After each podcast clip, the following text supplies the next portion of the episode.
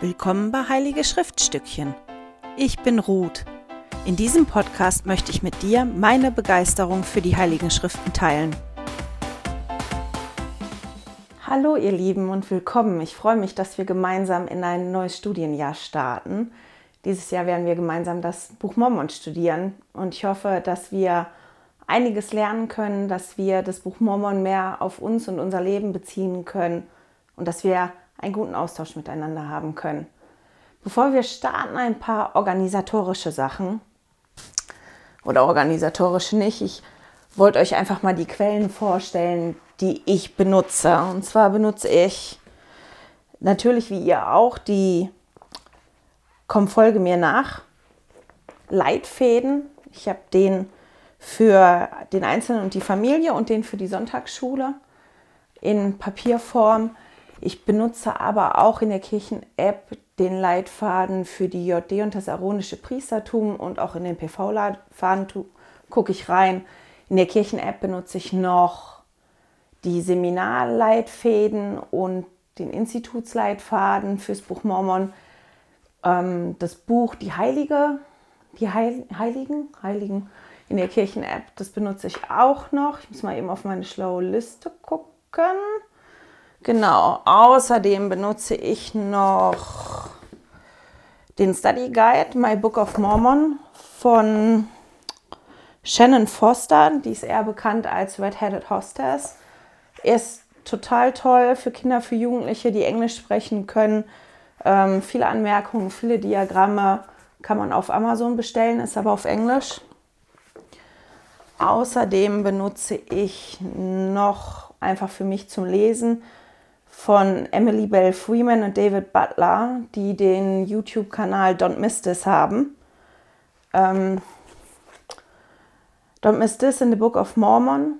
Die haben aus jedem Kapitel ihren Lieblingsvers rausgeholt und haben dazu geschrieben, was sie daran mögen. Auch auf Englisch auf Deseret Book zu bekommen. Total toll. Natürlich benutze ich auch das Buch Mormon. Ich habe mir tatsächlich eine niednagelneue, jungfräuliche Ausgabe organisiert, wo noch nichts drin markiert ist. Ich bin gespannt, wie bunt die am Ende vom Jahr ist. Genau. Ich denke, wir starten. Wir gehen direkt rein. Diese Woche studieren wir die einleitenden Seiten des Buch Mormons und die sind ganz spannend, weil man die meistens auslässt. Wenn man anfängt, das Buch Mormon zu studieren, fängt man direkt bei erster Nephi an. Oder ich habe das zumindest meistens so gemacht. Und habe das vorne irgendwann mal als Jugendliche gelesen und fand das deshalb jetzt unglaublich spannend, mich damit zu beschäftigen. Und wir starten mit der Titelseite. Und zwar nicht die Titelseite, wo nur der Titel des das Buch Mormon draufsteht, sondern steht drauf, das Buch Mormon, ein Bericht vom Mormon und der Text darunter. Das ist nicht etwas, was Joseph Smith geschrieben hat oder jemand neuzeitlich geschrieben hat. Das ist ein Bericht, der hinten an den Platten dran war und den Joseph Smith übersetzt hat und der jetzt vorne am Buch Mormon dran hängt. Und ich finde das total spannend, weil ich festgestellt habe, dass das eine meiner Lieblingsseiten von den einleitenden Seiten ist. Auf der Titelseite steht, dass das Buch Mormon nur ein Auszug aus dem Bericht über die Nephiten, die Lamaniten und ein Auszug aus dem Buch Ether, der ein Bericht über die Jarediten ist. Das heißt, das, was wir hier haben als Buch Mormon, ich meine, in dieser Ausgabe ist noch Lehre und Bündnisse dran, aber das hier vorne, das ist das Buch Mormon. Ähm, das vordere, die vordere Hälfte ungefähr ist nur ein Auszug. Ein Auszug heißt, das ist nur ein Teil davon. Das ist gar nicht der komplette Bericht von den Nephiten oder den Lamaniten oder von den Jarediten, sondern nur ein Teil davon. Und ganz oben steht als zweiter Satz, geschrieben für die Lamaniten, die ein Überrest des Hauses Israel sind und auch für die Juden und die anderen, also für die Juden und alle anderen. Warum ich das so spannend finde, mir ist aufgefallen oder mir ist bewusst geworden, dass da als erstes steht, geschrieben für die Lamaniten. Für die, die das Buch Mormon schon mal gelesen haben oder schon mehrmals gelesen haben, die wissen, dass Mormon und auch später sein Sohn Moroni Hauptmänner waren, die in der nephitischen Armee gekämpft haben. Und zwar haben die gekämpft gegen die Lamaniten. Und deswegen finde ich das sehr beeindruckend, dass hier steht als erstes, das ist geschrieben für die Lamaniten. Und ich habe darüber nachgedacht, was, was das für tolle Männer gewesen sein müssen. Mormon und später auch Moroni, die diesen Auszug angefertigt haben und wussten, das ist für die Lamaniten, für die, die gegen die ich gerade kämpfe. Und wir werden uns im Verlauf des Jahres noch mehr mit Mormon und mit Moroni auseinandersetzen. Auf der Titelseite steht quasi zusammengefasst, dass Mormon die Platten hatte, verschiedene Platten hatte und daraus einen Auszug gemacht hat. Der schrieb, der kürzte, er fasste zusammen und kommentierte. Also finden wir im Buch Mormon nicht nur die Auszüge, die er genommen hat aus den Platten, sondern auch ähm, Kommentare von ihm oder Anmerkungen von ihm. Im zweiten Abschnitt, im zweiten großen Abschnitt von der Titelseite steht auch der Zweck des Buch Mormons. Und wenn ich euch jetzt fragen würde, was ist der Zweck des Buch Mormons? Was ist das Buch Mormon? Dann wird euch wahrscheinlich der letzte Zweck einfallen, einfallen der genannt wird. Ich würde es gerne mal vorlesen, was hier steht. Er soll dem Überrest des Hauses Israel zeigen, was der Herr Großes für ihre Väter getan hat, und sie sollen die Bündnisse des Herrn erkennen, dass sie nicht für immer verstoßen sind. Auch sollen die Juden und die anderen davon überzeugt werden, dass Jesus Christus, der, dass Jesus der Christus ist, der ewige Gott, der sich allen Nationen kundtut. Also werden da im Prinzip drei Hauptzwecke aufgezählt. Das. Jetzt muss ich mal reingucken. Ähm, wir sollen erkennen, was der Herr Großes für unsere Väter getan hat. Wir sollen die Bündnisse erkennen, die der Herr gemacht hat. Und durch die Bündnisse sollen wir erkennen, dass wir nicht alleine sind und nicht verstoßen sind. Und dann sollen wir erkennen, dass Jesus der Christus ist. Also ist das Buch Mormon ein weiterer Zeuge für Christus. Ich finde es aber spannend, oder es wäre doch spannend, auf jeden von den drei genannten Zwecken zu achten. Oder dass man sich vielleicht einen raussucht, wie zum Beispiel das Große, was der Herr für die Väter getan hat. Weil wir dann Muster erkennen und wir dann auch erkennen können, was der Herr Großes in unserem Leben getan hat. Wir könnten auch, wenn wir dieses Jahr das Buch Mormon lesen, darauf achten, was für Bündnisse hat der Herr geschlossen, um auch zu erkennen, wie der Herr damit umgeht, wenn er Bündnisse schließt mit den verschiedenen Menschen. Und natürlich können wir auf, auf das achten, was Jesus bewirkt hat bei den Menschen in dem Leben hier, dass wir nicht nur die Geschichten lesen, wie zum Beispiel von Alma, die Geschichte von Alma, sondern wie Jesus in Almas Leben gewirkt hat und wodurch Alma dadurch in der Lage war, wenn wir studieren jetzt dieses Jahr im, im Buch Mormon, kann es helfen, dass man sich überlegt, was ist das, was ich im Moment brauche in meinem Leben? Wie soll ich das erklären?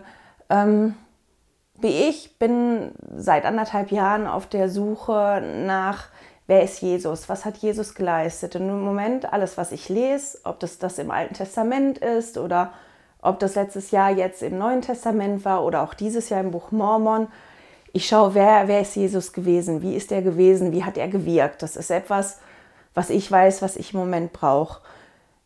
Und deswegen markiere ich mir das und habe mein besonderes Augenmerk darauf. Natürlich kann man sich auch ganz andere Sachen raussuchen. Wenn ihr euch nicht geliebt fühlt oder an der Liebe Gottes für euch zweifelt, dann könntet ihr darauf achten, was im Buch Mormon über Liebe steht. Oder, hm, weiß ich nicht, wenn ihr euch alleine fühlt, könnt ihr darauf achten, wie dort geschrieben steht, dass Gott bei uns ist.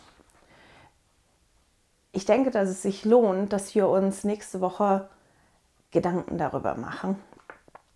und uns das kurz notieren und dann werden wir lesen, darüber nachdenken. Wenn uns gar nichts einfällt, ist eine andere Variante, das ist das, was die von Don Mistis gemacht haben in dem Buch, ist einfach das rauszuschreiben, was wir am liebsten hatten.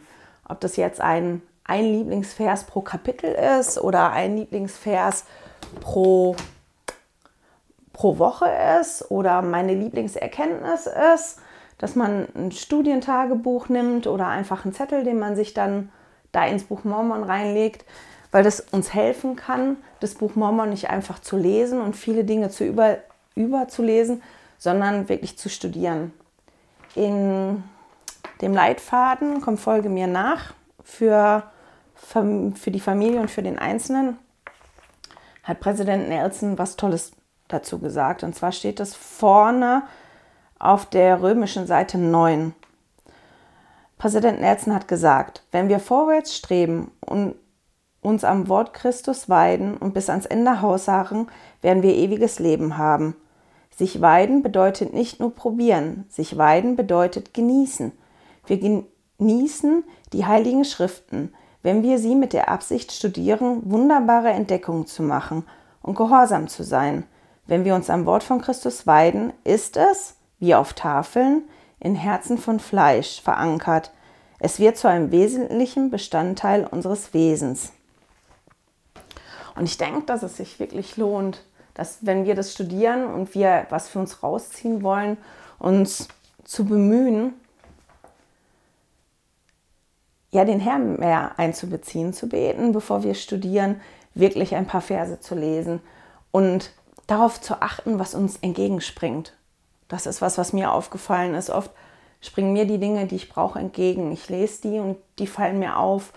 Und dann höre ich auch manchmal auf zu lesen und denke darüber nach. Es gibt so viele Wege, wie wir uns weiden können an den Schriften. Nach der Titelseite im Buch Mormon kommt die Einleitung. Die Einleitung hat neun Abschnitte. Und die Einleitung ist eine tolle Zusammenfassung, was das Buch Mormon ist, wo es herkommt, worum es im Buch Mormon geht und wie es dazu kommt, dass wir das Buch Mormon heute in unseren Händen halten können.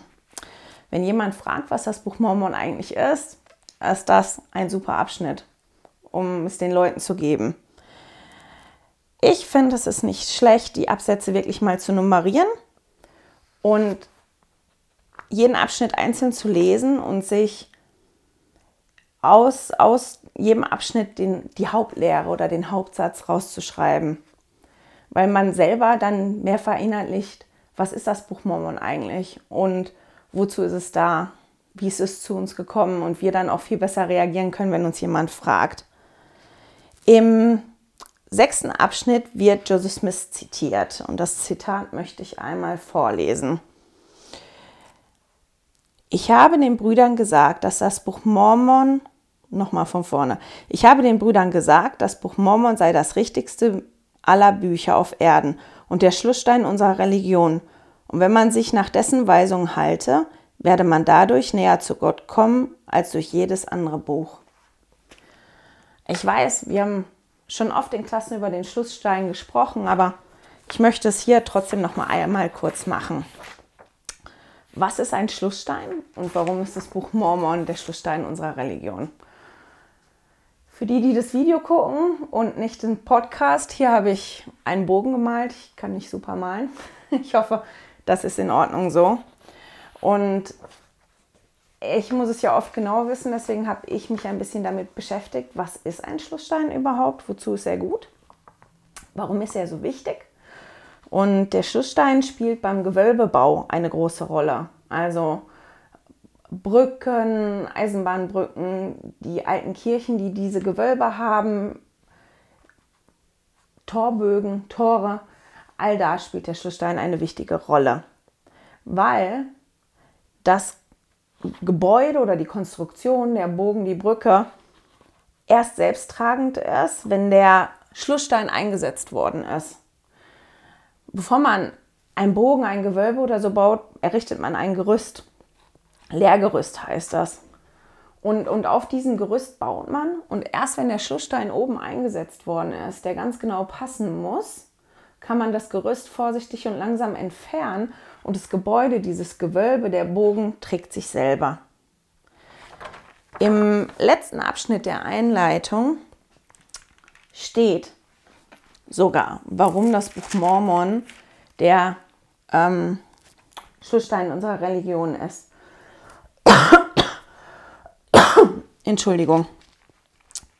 Und zwar steht im letzten Absatz, der Absatz 9, wer dieses Zeugnis von Gott durch den Heiligen Geist erlangt, wird durch dieselbe Macht auch erkennen, dass Jesus Christus der Erretter der Welt ist, dass Joseph Smith in diesen Tagen sein Offenbarer und Prophet ist, dass die Kirche Jesu Christi der Heiligen der letzten Tage das Reich des Herrn ist, welches wieder auf der Erde errichtet wurde, in Vorbereitung auf das zweite Kommen des Messias. Der Schlussstein ist quasi das Buch Mormon. Und zwar, dass das Buch Mormon wahr ist. Und ich fand es ganz spannend, ähm, mir mal so einen Bogen zu malen. Das können ihr auch machen, einen Bogen malen mit Stein und dann den Rückkehrschuss zu machen. Wenn, wenn ich für mich herausgefunden habe, dass das Buch Mormon wahr ist, was ist sonst auch noch wahr? Automatisch, weil das Buch Mormon wahr ist. Ein Punkt ist, wenn das Buch Mormon wahr ist, dann war Joseph Smith ein Prophet. Wenn das Buch Mormon wahr ist, dann erschien Jesus in Amerika. Und ich habe mir so einen Bogen gemacht in mein Studientagebuch, wo ich Steine eingemalt habe und die Steine dann quasi beschriftet habe mit den Sachen. Wie zum Beispiel auch, wenn das Buch Mormon wahr ist als Schlussstein oben, dann starb Jesus in Jerusalem und ist auferstanden. Wenn das wahr ist, das Buch Mormon, dann ist das Sühnopfer real. Wenn das Buch Mormon wahr ist, dann wurde das Priestertum wiederhergestellt. Wenn das Buch Mormon wahr ist, haben wir einen lebenden Propheten. Und weil man so viele Rückschlüsse machen kann, wird halt das Buch Mormon wirklich als der Schlussstein bezeichnet. Und dieser Bogen, dieses Gewölbe, wie man das nennen möchte, ist auf dem Fundament gebaut, und zwar auf dem Fundament der Aposteln und Propheten mit dem Eckstein Jesus Christus. Ein Eckstein in einem Gebäude hat eine tragende Funktion und Ecksteine wirken auch stabilisierend. Das haben wir im Neuen Testament mal in einer Klasse gehabt, war ganz spannend. Ich finde, das ist eine gute Art und Weise, sich mal Gedanken darüber zu machen. Wenn ihr herausfindet, dass das Buch Mormon wirklich wahr ist, was ist dann auch wahr? Wo könnt ihr die Rückschlüsse ziehen. Und wenn ihr euch so einen Bogen macht mit Stein, könnt ihr ja unterschiedlich groß machen und die mal betituliert, wenn das Buch Mormon wahr ist, dann ist auch dieses oder jenes wahr. Das könnt ihr ja im Laufe vom Jahr noch ergänzen.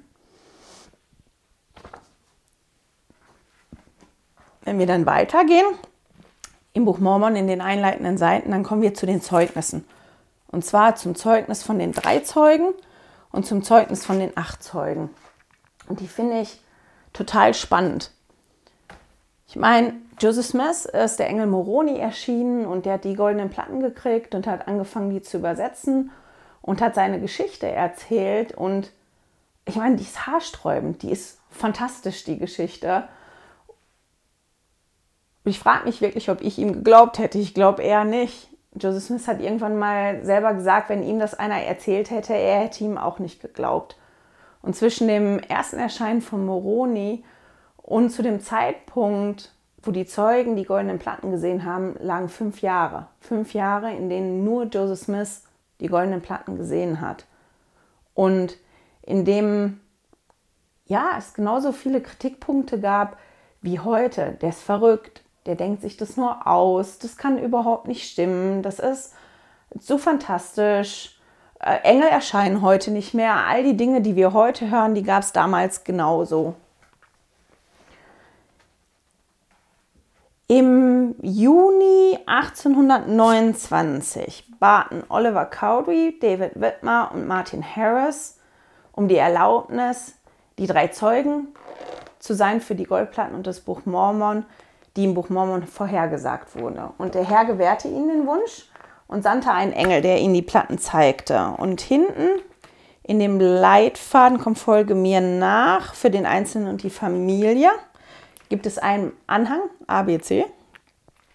Und auf Seite 206 im Anhang C ist eine Doppelseite über die drei Zeugen, die total spannend ist zu lesen. Mehr kann man dazu noch lesen, wenn man das Band liest, die Heilige in der Kirchen-App. Auch super spannend. Und ich möchte ein Zitat von Elder Oaks vorlesen, was auf Seite 206 steht. Das Zeugnis der drei Zeugen vom Buch Mormon ist sehr glaubwürdig. Jeder der drei hatte viele Gründe und viele Möglichkeiten, sein Zeugnis zu widerrufen, wenn es falsch gewesen wäre, oder Details zu ändern, wenn sie ungenau gewesen wäre. Es ist bekannt, dass jeder dieser drei Zeugen innerhalb von acht Jahren nach diesem Zeugnis wegen Uneinigkeit oder Eifersucht auf andere Führer der Kirche von der Kirche Jesu Christi der Heiligen der letzten Tage exkommuniziert wurde. Sie gingen getrennte Wege und hatten kein Interesse daran, Heim, ein heimliches Einverständnis aufrechtzuerhalten, aber bis ans Ende ihres Lebens, 15, äh, 12 bis 50 Jahre nach ihrer Exkommunizierung, wich keiner dieser Zeuge von seinem Zeugnis ab oder sagte etwas, was uns an seiner Glaubwürdigkeit zweifeln ließe. Und ich meine, es ist ganz spannend. Ihr müsst euch die, die Situation mal vorstellen. Fünf Jahre lang erzählt Joseph Smith das. Keiner sieht die goldenen Platten. Es gab viele Gerüchte. Viele versuchten, die goldenen Platten zu holen. Und die drei baten dann darum, wir möchten gerne die drei Zeugen sein. Und in, in dieser aufgewühlten Zeit haben die die Platten gesehen und ein Zeugnis geschrieben und unterschrieben, was abgedruckt worden ist und was seitdem in jeder Ausgabe, in jeder Ausgabe vom Buch Mormon ist die drin mit den drei Namen unten drunter. Würdet ihr das haben wollen? Wart ihr schon mal von irgendetwas so überzeugt und wusstet, dass das richtig ist, dass ihr das haben wolltet und selbst als ihr mit dem Rest davon nichts zu tun haben wolltet, dass ihr euch trotzdem sicher gewesen seid, das ist richtig? Und das ist das, was die drei hatten. Es gibt viele Geschichten darüber, wo die, die, gerade die drei befragt worden sind.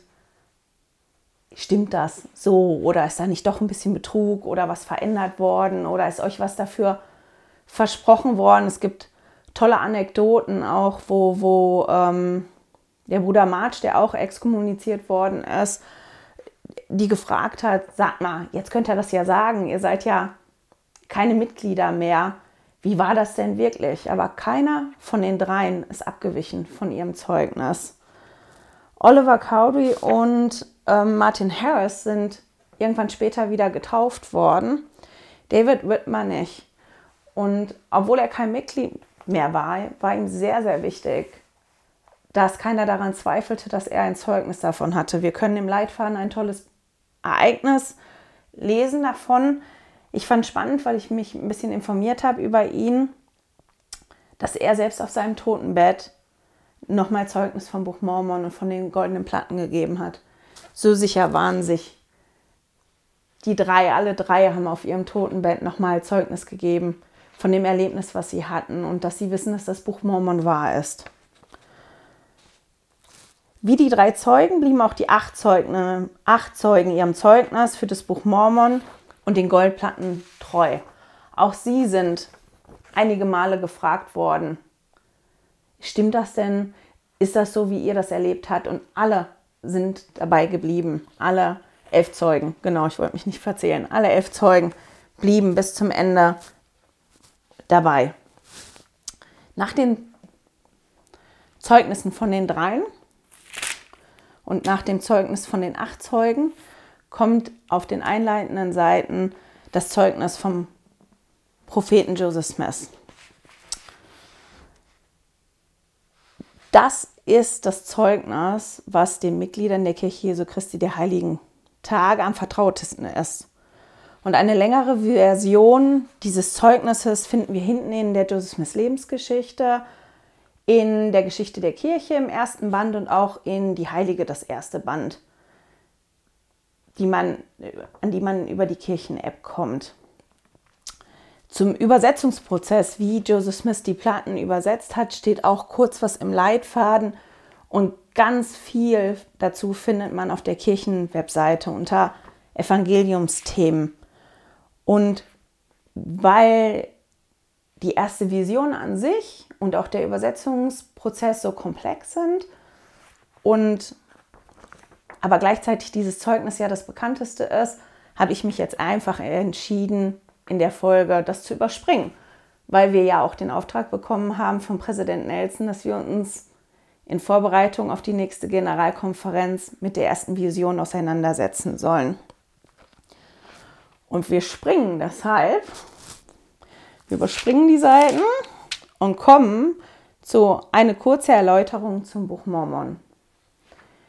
In der Erläuterung wird kurz erklärt, wie das Buch Mormon aufgebaut ist, welche Platten erwähnt worden sind im Buch Mormon, was auf diesen Platten gestanden hat, ähm, wo es Einschübe ging, wie die Platten, also die Auszüge nachher zusammengesetzt worden sind. Und ich finde es spannend, weil manchmal, wenn man das Buch Mormon liest, ist man so ein bisschen irritiert, wie ist das jetzt und wie kommt das? Und ich glaube, wenn man sich mal die Zeit nimmt, sich ein bisschen damit auseinanderzusetzen, auch wenn das trocken ist, dass man später beim Lesen vom Buch Mormon ein besseres Verständnis hat.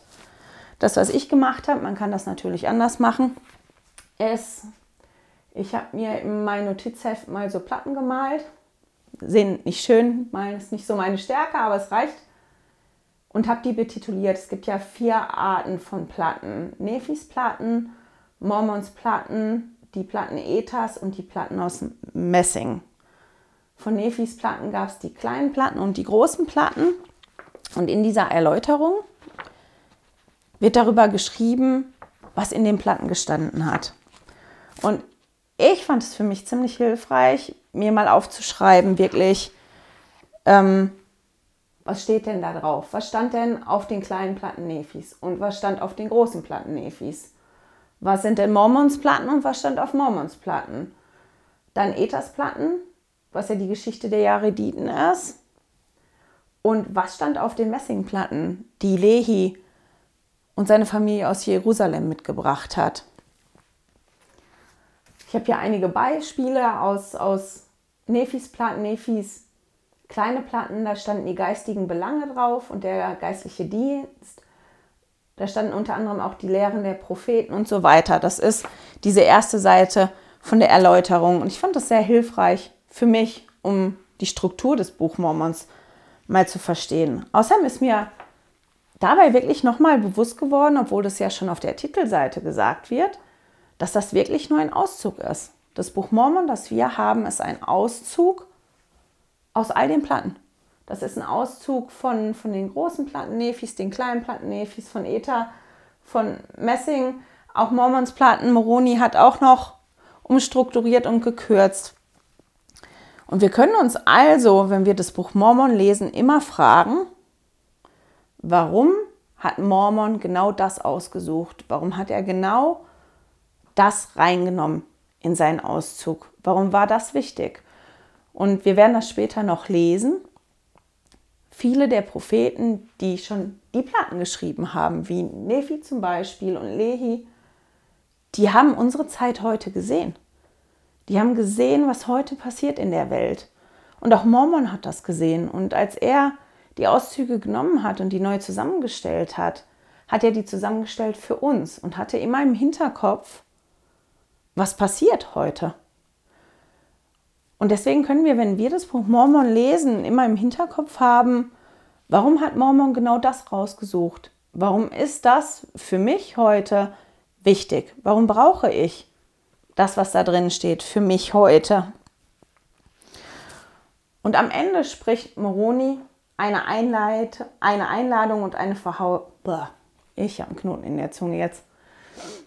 Am Ende vom Buch Mormon spricht Moroni eine Einladung und eine Verheißung aus. Und zwar in Moroni 10, die Verse 3 bis 5. Sieh, ich möchte euch ermahnen, wenn ihr dieses hier lesen werdet, sofern es nach Gottes Weisheit ist, dass ihr es lest, dass ihr daran denkt, wie barmherzig der Herr zu den Menschenkindern gewesen ist, von der Erschaffung Adams an bis herab zu der Zeit, da ihr dieses hier empfangen werdet, und dass ihr im Herzen darüber nachdenkt. Und ich möchte euch ermahnen, wenn ihr dieses hier empfangt, so fragt Gott den ewigen Vater im Namen Christi, ob es wahr ist. Und wenn ihr mit aufrichtigem Herzen, mit wirklichem Vorsatz fragt, und Glauben an Christus habt, wird er euch durch die Macht des Heiligen Geistes kundtun, dass es wahr ist. Und durch die Macht des Heiligen Geistes könnt ihr von allem wissen, ob es wahr ist. Ich hoffe, dass wir am Ende unseres Studienjahres die Dinge im Buch Mormon sehen, dass wir, was wir ganz am Anfang auf der Titelseite hatten, das sehen, was das, der Zweck des Buch Mormons war, dass wir im Buch Mormon erkennen, was Gott Großes getan hat für unsere Väter und dadurch, dass wir das erkennen, auch erkennen können, was hat Gott Großes in unserem Leben getan. Ich hoffe, dass wir die Bündnisse erkennen und erkennen, wie wichtig das ist, dass wir Bündnis mit dem Vater im Himmel eingehen und wie sie uns helfen können.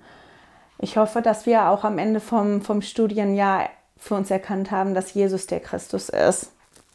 Und dass wir dann Gott wirklich, wie Moroni hier schreibt, mit aufrichtigem Herzen und mit wirklichem Vorsatz fragen können, ob das Buch Mormon wahr ist. Und dass wir dann eine, eine Antwort bekommen und ein festes Zeugnis haben können vom Buch Mormon, das so fest ist wie das der drei und der acht Zeugen, dass wir wie unseren eigenen Namen darunter schreiben könnten und uns es nichts ausmachen würden, dass jeder, der das Buch in die Finger bekommt, sieht, dass ich ein Zeugnis davon habe und ja, dass ich sagen kann, wenn mich jemand fragt danach, du glaubst wirklich, dass das wahr ist? Ja. Ja. Ich glaube daran. Ohne, mm, ja, vielleicht, ich weiß nicht.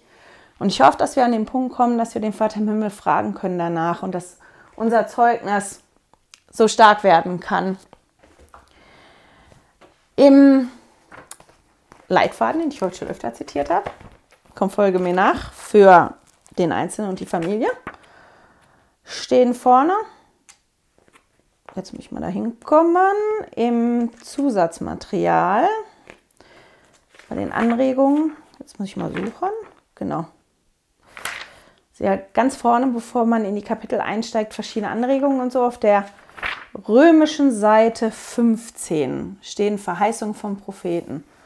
Und zwar Verheißungen, die wir bekommen haben, wie wir und unser Leben und unsere Familie sich verändern werden, wenn wir im Buch Mormon studieren. Das ist ganz toll von Joseph Smith, vom Präsident Ezra Taft Benson, von Gordon B. Hinckley und von Präsident Nelson stehen da Verheißungen drin. Und ich möchte heute schließen mit der Verheißung von Präsident Nelson. Und zwar schreibt er, meine lieben Brüder und Schwestern, ich verheiße Ihnen, wenn Sie sich jeden Tag gebeterfüllt mit dem Buch Mormon befassen, werden Sie bessere Entscheidungen treffen und das jeden Tag. Ich verheiße, wenn Sie über das, was Sie lesen, nachdenken, werden sich die Schleusen des Himmels öffnen und Sie werden Antworten auf Ihre Frage, Fragen und Führung für Ihr Leben erhalten. Ich verheiße, wenn Sie, täglich ins Buch Mormon, wenn Sie sich täglich ins Buch Mormon vertiefen, können sie gegen die Übel unserer Zeit gefeit sein, auch gegen die übermächtige Plage der Pornografie und anderes Suchtverhalten, das die Sinne betäubt. Und ich hoffe für uns, dass wir alle erkennen können, die am Ende vom Jahr, wie das Buch Mormon uns in unserem Leben geholfen hat und dass wir alle lernen, ja, gemeinsam lernen, die Schriften mehr auf uns zu beziehen. Und ich hoffe, wir sehen uns nächste Woche. Schön, dass du heute dabei warst.